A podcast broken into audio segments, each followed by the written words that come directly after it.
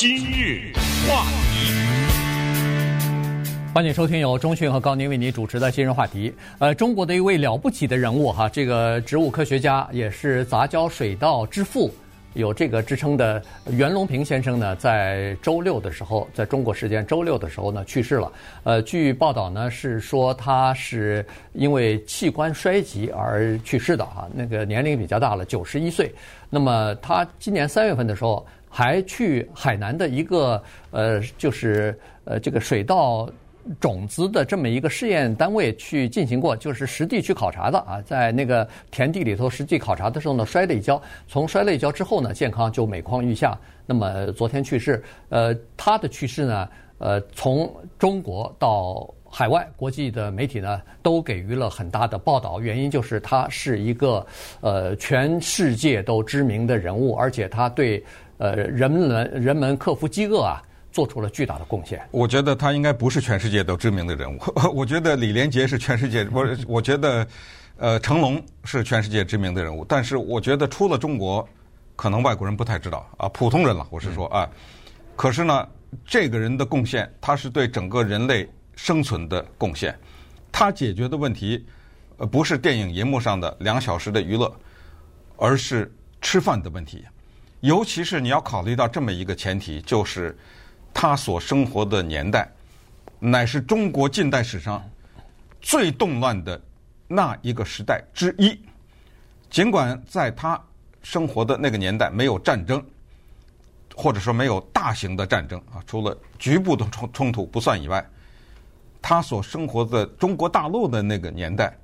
是经历了大型的反右，经历过非常惨绝人寰的大跃进。经历了文化大革命，嗯，而他的成绩就出在文化大革命的前后左右的那个时间和七十年代，这个你要从这个角度讲是非常不得了的。他没有办法接触到太多的国外的这方面的资料，他靠着他自己的出身，因为母亲是英文老师，他的英文不错啊，他可以进行长时间的英文演讲，嗯，他的。教育也不错啊，他靠着自己的这一点资本，靠着对植物、对农业，确切的说是对水稻这个东西的执着的热爱，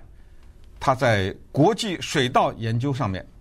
打开了一条康庄大道啊！他当时发表他的杂交水稻成果的时候，在国际上就那么另外除了他以外还有三个人或者三个机构，整个全世界就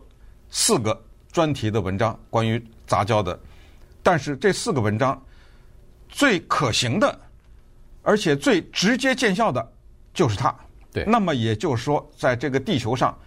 掀起绿色革命的那第二个人，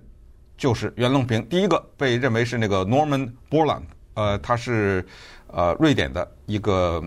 呃，美国的植物学家，他美国的一个植物学家，因为他先动了绿色革命而获得了诺贝尔和平奖，因为诺贝尔没有叫做粮食奖 或者什么这种啊，给了一个诺贝尔和平奖。当然后来人们一直说，呃，说袁隆平是应该被授予诺贝尔和平奖的，但是对他来说，对整个人来来来说，这个奖给不给没用，没有什么太大用。关键的是，它真的解决了水稻的。高产问题，通过它的杂交的技术的研究，解决了中国、解决了印度、解决了非洲这些贫困地区的粮食问题和饥饿问题。对，七十年代的时候，一九七零年的诺贝尔的这个和平奖呢，是那个刚才说的 Borlaug 啊，呃，Borlaug 教授，他呢是研究小麦的。呃，这个产量的啊，所以呢，它在对小麦的产量提高方面呢，是起起到了突破性的这个作用哈。所以，呃，把小麦的产量给提高了。小麦是在整个全人类啊，大概三分之一人的主食是小麦，可是水稻呢是一半人的主食啊。在中国的很多地方，在印度，在呃东东南亚的地方，还有包括非洲啊，很多地方都是吃米、吃水稻的。所以袁隆平他。的这个杂交水稻的这个产量呢，至少比平常的一般的这个水稻啊，呃，大概要提高百分之二十到百分之三十，所以这个对整个人类来说是一个了不起的贡献。同时，它解决了中国大陆的粮食问题和粮食危机啊，因为在七十年代那个时候啊。实际上，他自己后来接受采访的时候是说，他受到这个启发，或者是受到这个震动的时候，是经过那个呃一九六零年的那个饥荒和大饥荒，在那个时候，呃，中国大跃进啊，什么建人民公社啊，以及呃当时所说的是自然灾害，但实际上现在呃就是根据各种各样的资料来看，其实当年。那三年并没有出现自然灾害，是人为的政策所造成的哈。所以当时中国出现了几千万人的死亡，饿死啊。他说他至少亲眼在田头，在这个农村里边，在路旁至少看到过五个人，嗯，因为饿死，呃，就倒就是倒在路边死死去了。所以那个时候呢，他就已经下定决心了。他说：“不行，我一定，因为他是做这方面的植物，呃呃，叫是基因的哈。所以呢，他说我既然是做这个工作的，我就一定要设法提高粮食的产量，我一定要解决这个饥荒的问题。结果在七十年代的时候，果然他有了这个呃叫做非常了不起的这么一个突破。对，当然他那个时候已经在进行这方面的研究，但是他最早这个兴趣哪儿来的呢？说了也挺好玩的。”卓别林那个电影，对，呃，小的时候呢，他看卓别林的电影叫做《摩登时代》（Modern Times）。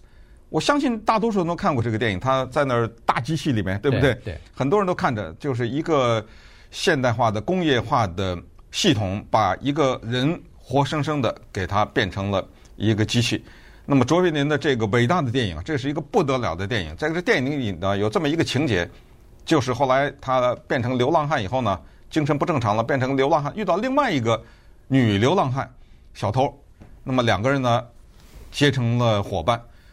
然后在穷困潦倒的时候，他们两个啊一男一女坐在树底下，这个时候卓别林呢就跟那个女的说：“你看，我们身后这个房子，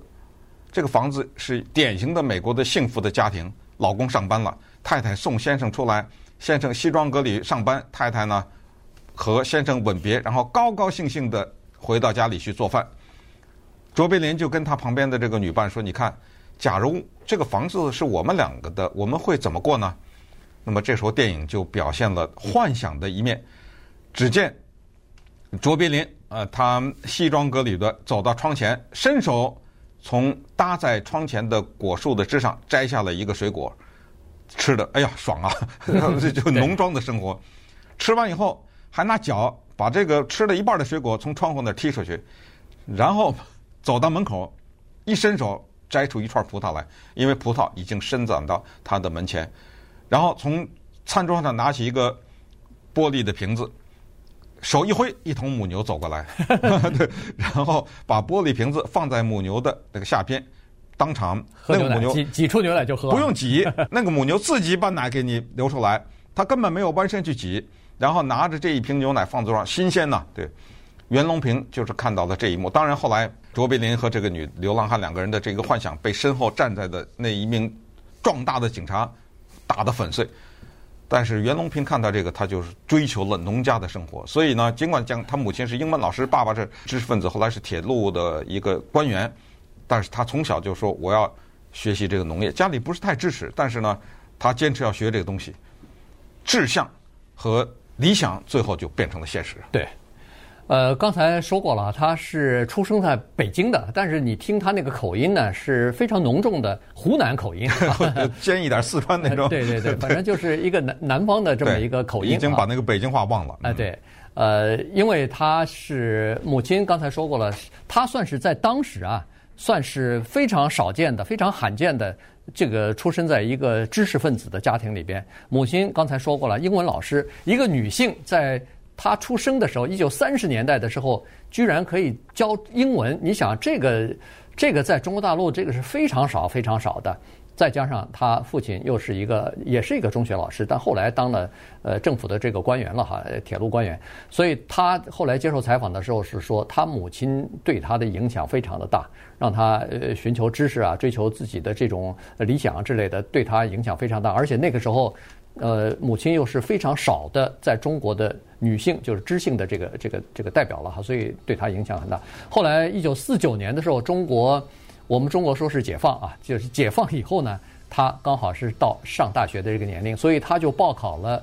叫做农科院啊，去学习农业去了。嗯，她呃这个时候呢，当然家里头。他没有说是不是支持和反对，反正没有太支持，但可能也没有反对。没有太反对，对对对，也没有太反对。与也因为他父母亲呢，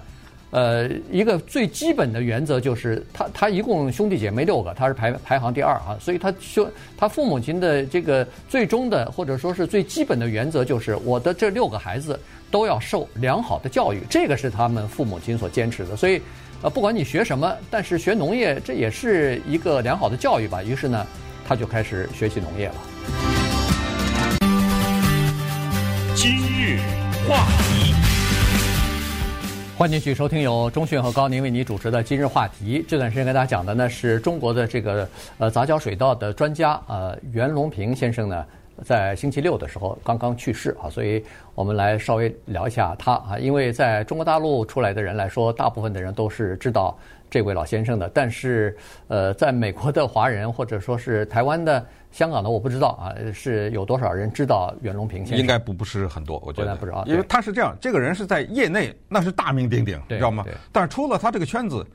咱就知道吃米饭，对不对？我们并不管那米饭是怎么来的，嗯。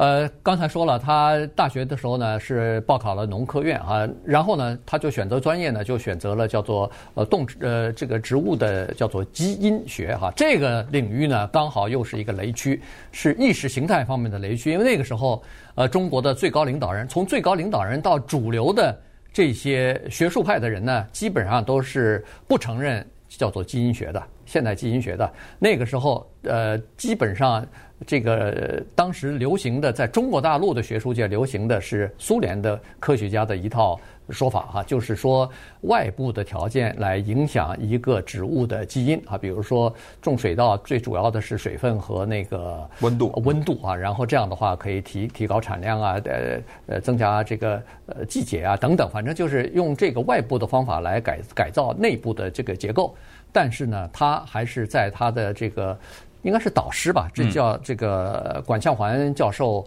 的指导之下呢，或者是影响之下呢，他还是学了那个 Gregor 呃 Gregor 呃 Mendel 啊，这是一个奥地利的这这个算是现代遗学呃遗传学的这么一个呃领军人物或者是创始人哈。基因研究嘛，哎，基因研究，因为他这个。Mendel 教授呢，他提出来的呃非常有意思的东西，就是那个大家都知道那个呃豌豆呃试验嘛，它变成后来变成 Mendel 理呃理论了哈，就是说呃呃一个黄色的豌豆和一个绿色的豌豆两个人就是如果要是用基因搭配起来的话，他们的下一代肯定是黄色的，然后他们的再下一代。是以一比三的比例，绿色和黄色呈现出来，所以他就发明了一个东西，叫隐性基因和呃显性基因啊。那个黄色就是显性的，呃，这个绿色就是隐性的，他就发明这个东西。后来他的这些呃学术的这些论文也好，研究也好呢，哎，这个我们的袁隆平呢就看进去了。对，呃，问题要在在这儿讲一下，就是关于前苏联对中国的影响。这个可不是小事儿啊，因为我们从小呢就认识一个人，叫做米丘林。呃，当时我们从小的时候受到的教育，就是苏联著名的农业学家米丘林、李森科，他以他们这这一套理论，就排斥基因的。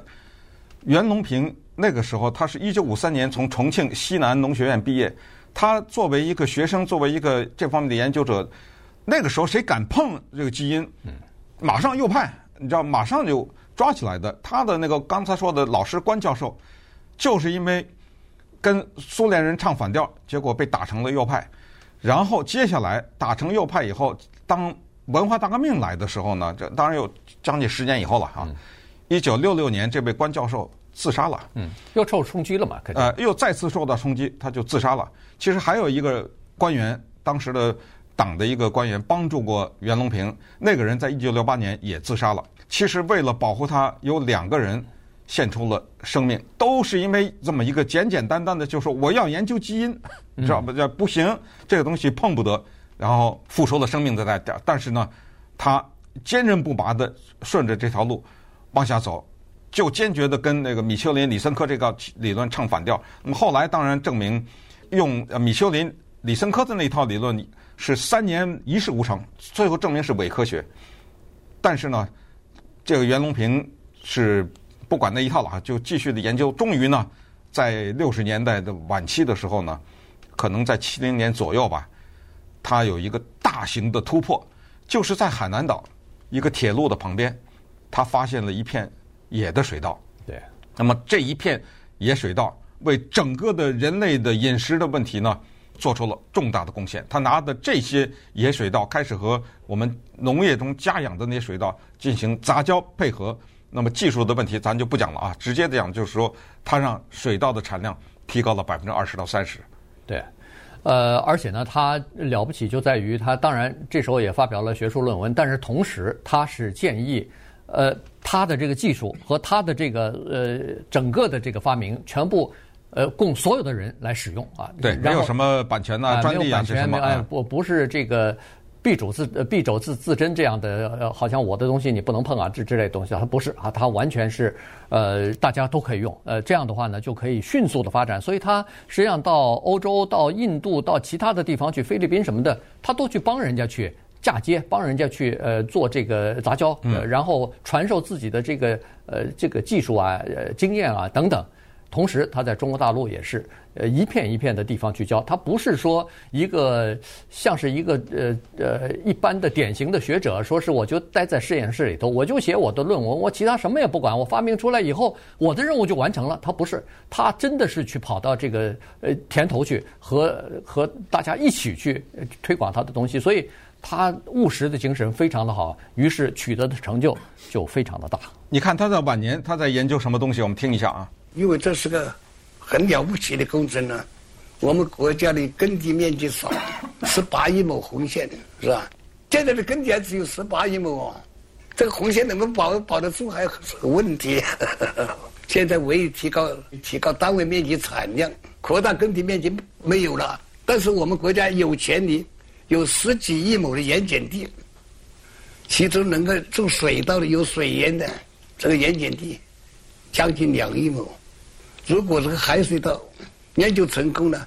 可以跟国家呢至少增加一亿亩耕地。哎，你听到都说了这个最后的那句关键话，说哎中国的红线呢只有什么十八亿亩啊什么，但是有十亿亩的盐碱地啊，但是有两亿亩，